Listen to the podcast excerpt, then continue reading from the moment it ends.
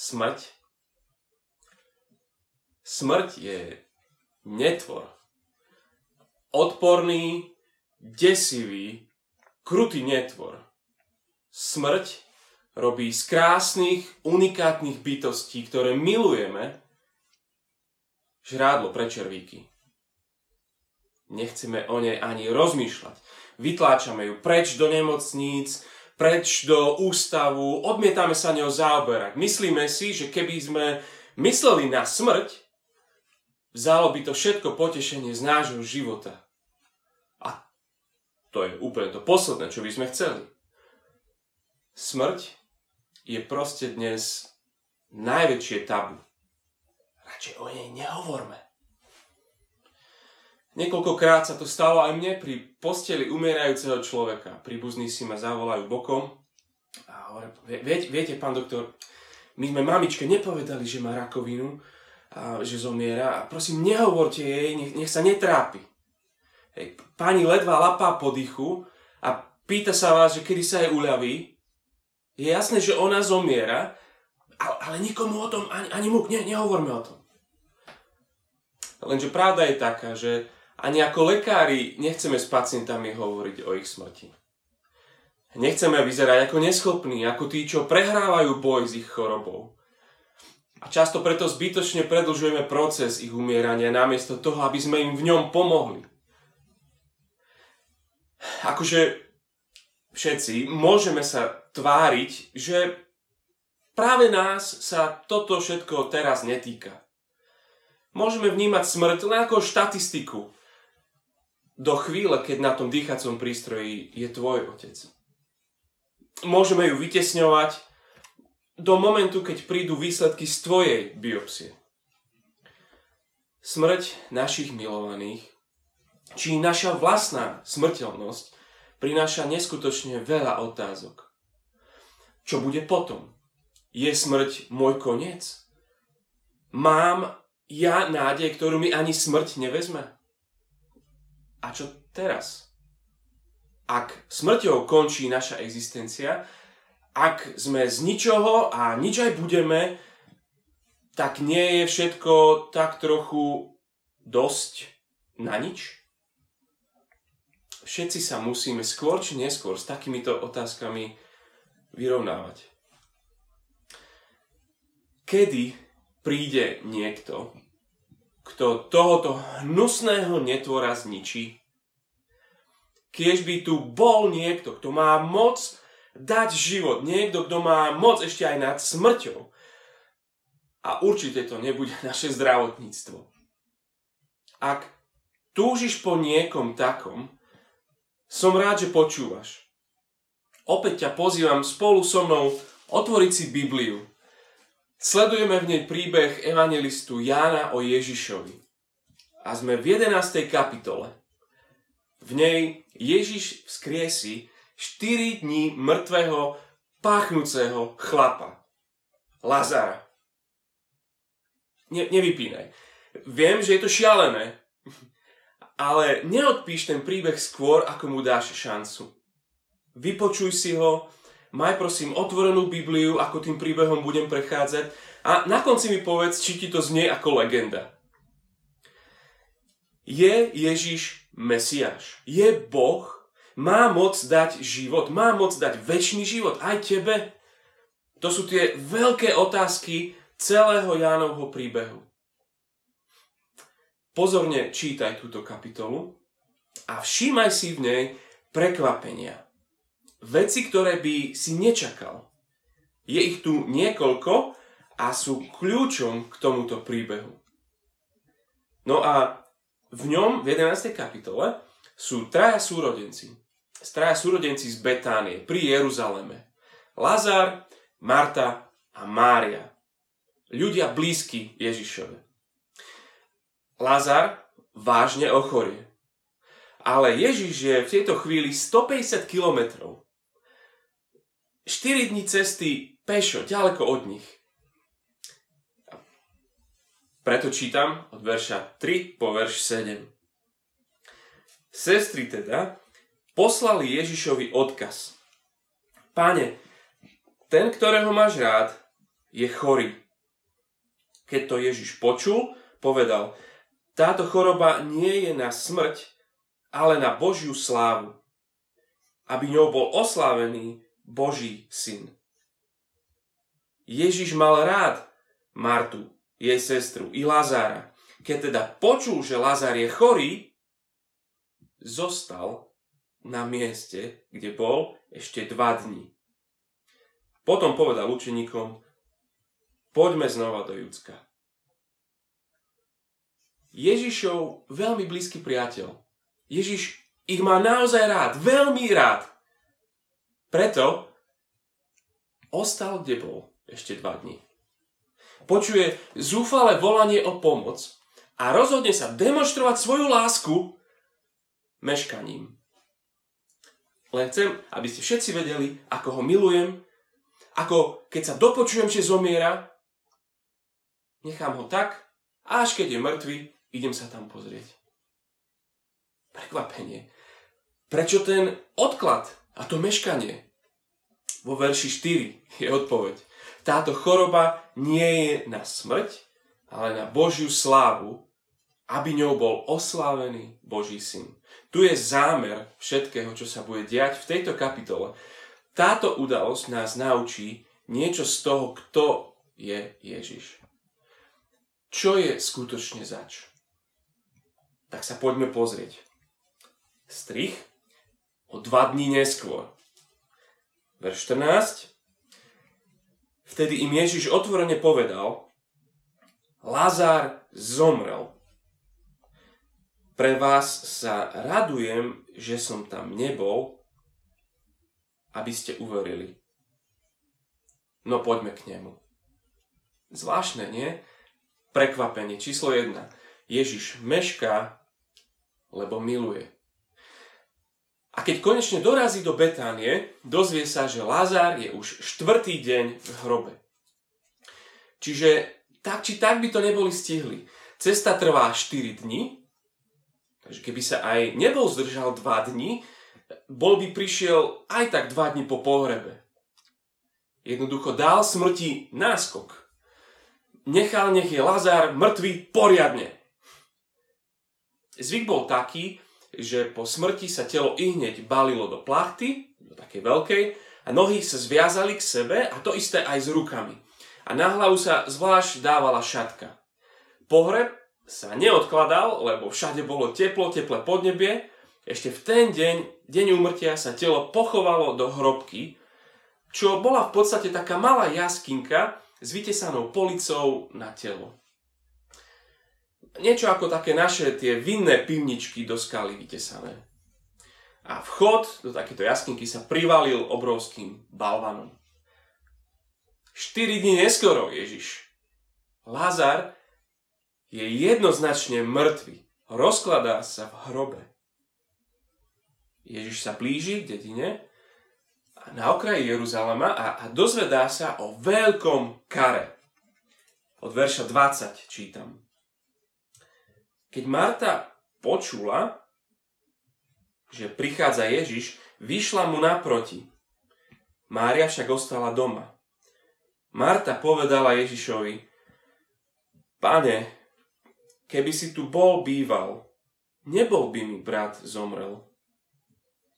Ale aj teraz viem, že o čokoľvek by si prosil Boha, Boh ti to dá.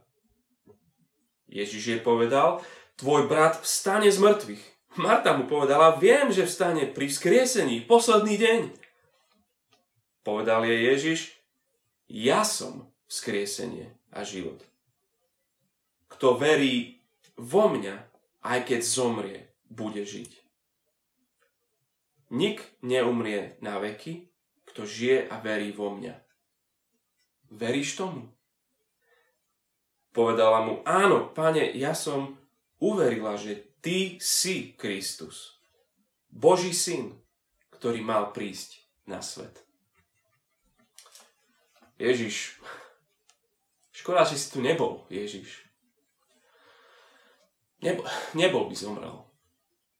Ona ho neviní za smrť brata, ona mu to nevyčíta, stále mu dôveruje, ale kiež by si tu bol býval. Marta je správna ortodoxná židovka. Ježiš jej hovorí, že jej brat vstane z mŕtvych v posledný deň. A ona tomu presne rozumie tak, ako ju to učili v synagóge. Hej, na konci vekov bude vzkriesenie. Potom bude vzkriesenie. Potom bude život. Marta, ja som vzkriesenie a život. Kto verí vo mňa, Ježiš hovorí už teraz, keď zomrie, bude žiť. Ja som vzkriesenie. Kto verí vo mňa, neumrie na veky. Ja som život. Čo tu je prekvapivé na tomto rozhovore? Nielen tieto Ježišové obrovské slova, ale Ježiš tu vstupuje do situácie bolestivej straty. Čo robí? Utešuje Martu? Tak prekvapivo. Neviem, či už si bol v takej situácii. Sedíš s niekým, komu akorát zomrela milovaná osoba. Chytíš ju za ruku a začneš rozprávať. O sebe. Kto ty si? Ona trúchli a Ježiš jej hovorí, že on? Kto on je? V ňom je vzkriesenie a život. To je to druhé prekvapenie, keď Ježiš utešuje, upriamuje pozornosť na seba. Ja som vzkriesenie a život. Sú tak prepojené so mnou, vierou vo mňa, že ja som vzkriesenie a život. Že niet vzkriesenia bezo mňa, niet života bezo mňa. Že to je neoddeliteľné. Ako keď Steve Jobs povedal, že ja som Apple. Alebo keď by Peter Sagan povedal, že ja som slovenská cyklistika. No tak na jednej strane je to blbosť. A sú aj iní cyklisti. Apple, to sú tisícky zamestnancov, dôležitých ľudí. Ale na druhej strane tá značka je tak spojená s jeho menom, že to úplne dáva zmysel. Ja som Apple. Bez neho by Apple neexistovalo. Nebolo by to, čo je. No a niečo v takom zmysle Ježiš tu hovorí. Ja som vzkriesenie a život.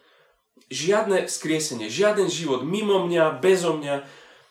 Všetku pozornosť tejto trúchliacej sestry sústredí na seba. To je to prekvapenie. Oči na mňa, Marta. Veríš tomu, Marta? Je jedna vec byť ortodoxne veriacou, ale veríš, že Ježiš, že tento tu je ten, ktorý dáva vzkriesenie a život. Ona odpovedá, áno, Pane, ja som uverila, že Ty si Kristus, Boží syn, ktorý mal prísť na svet. To je záver, ku ktorému pozýva evanjelista všetkých, čo čítajú túto knihu. Lenže to je záver. A teraz príde dôkaz.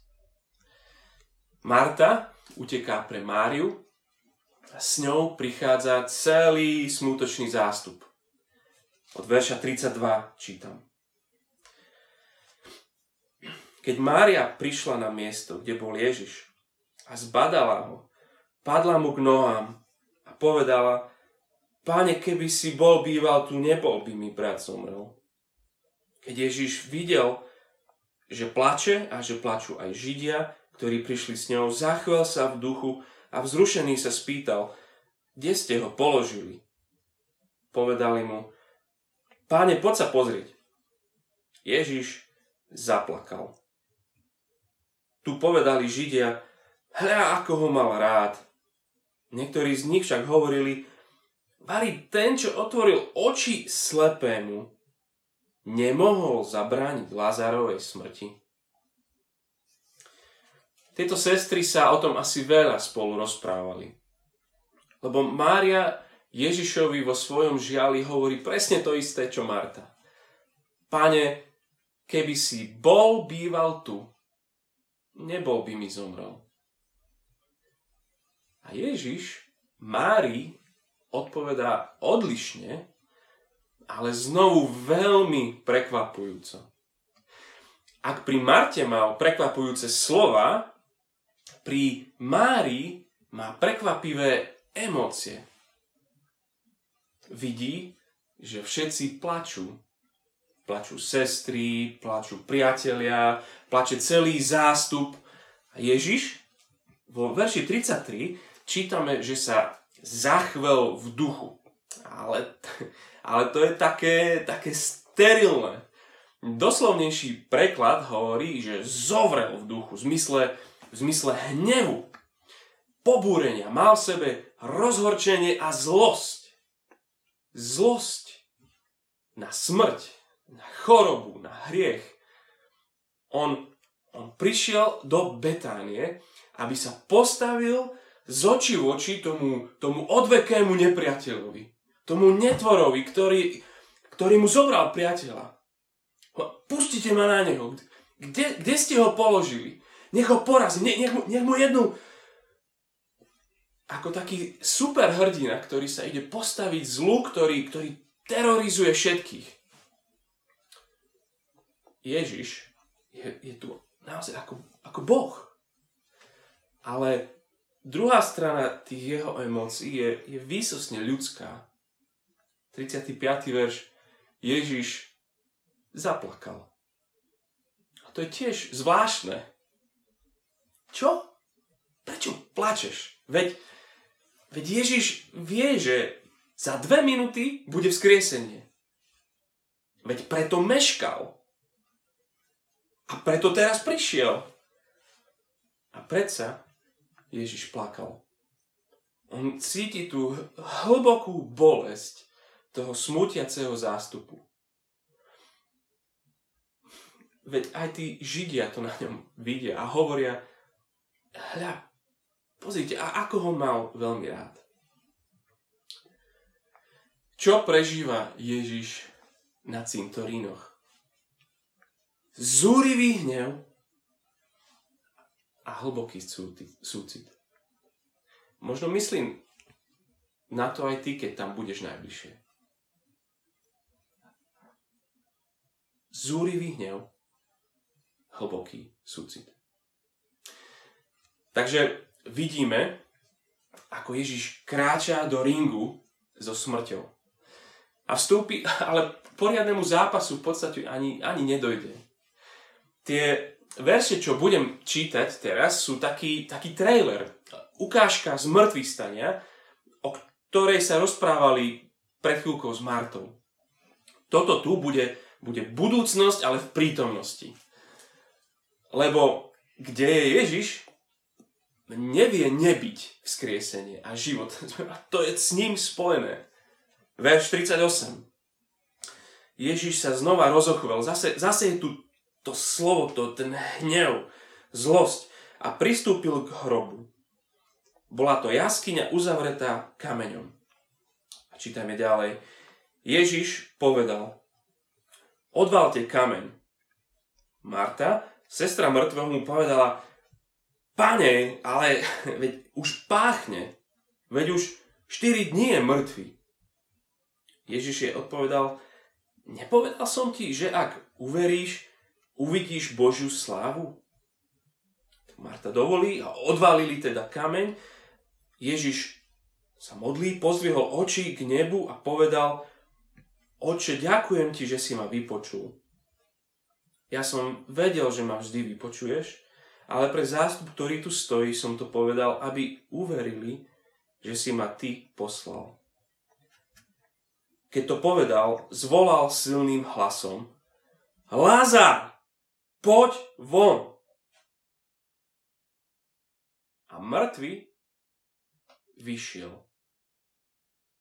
Nohy a ruky mal ovinuté plátnom a jeho tvár bola obviazaná šatkou. Ježiš im povedal: rozviažte ho a nechajte ho odísť. Wow. Niekto raz poznamenal, že ak by Ježiš nepovedal konkrétne meno, že Lázar, poď von, že každý hrob v Jeruzaleme by v tej chvíli vyplul svojho mŕtvého.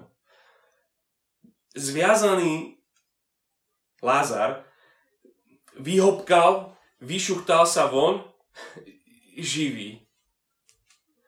Fú, a nás by fascinovalo počuť jeho. Lázar, čo? Ako to bolo? Spravíme interviu, zarobíme, napíšeme knihu 4 dní v nebi. Lázar však tu je úplne vedľajšia postava. Náš text to vôbec nezaujíma. V jasnom centre je Ježiš. Vidíš jeho?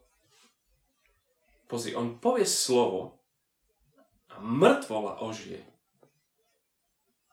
Ak už toto nie je prekvapujúce, tak ja už neviem, čo je. Tá absolútna, zvrchovaná autorita nad smrťou. Smrťou. Myslíš, že by si niekomu takému dokázal dôverovať aj s tou tvojou? Ježiš je odpoveďou aj na najťažšie otázky o smrti. Aj na tvoje, aj na moje. On je vzkriesenie a život. Mešká, lebo miluje. Smútok rieši sebou. Zvrchovaný a predsa plače.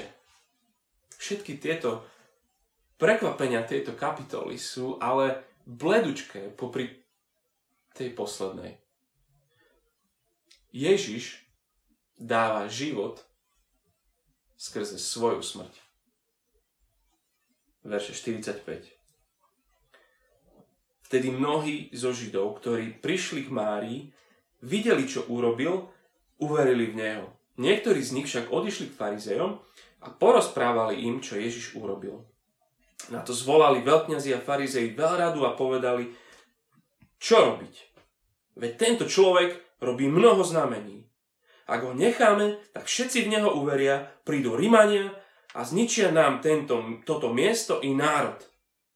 Ale jeden z nich, Kajfáš, ktorý bol v tom roku veľkňazom, im povedal, vy nič neviete a ani nechápete, že je pre vás užitočnejšie, aby zomrel jeden človek za ľud a aby nezahynul celý národ. Ten, ktorý dáva život, musí zomrieť. Kapitola končí tým, ako je Jeruzalém oblepený plagátikmi, že wanted, Ježiš. A tak aj končí celá tá kapitola. Verš 57, ak sa niekto dozvie, kde je, má to oznámiť, aby ho mohli chytiť. Ale o tomto prekvapení už viacej na budúce.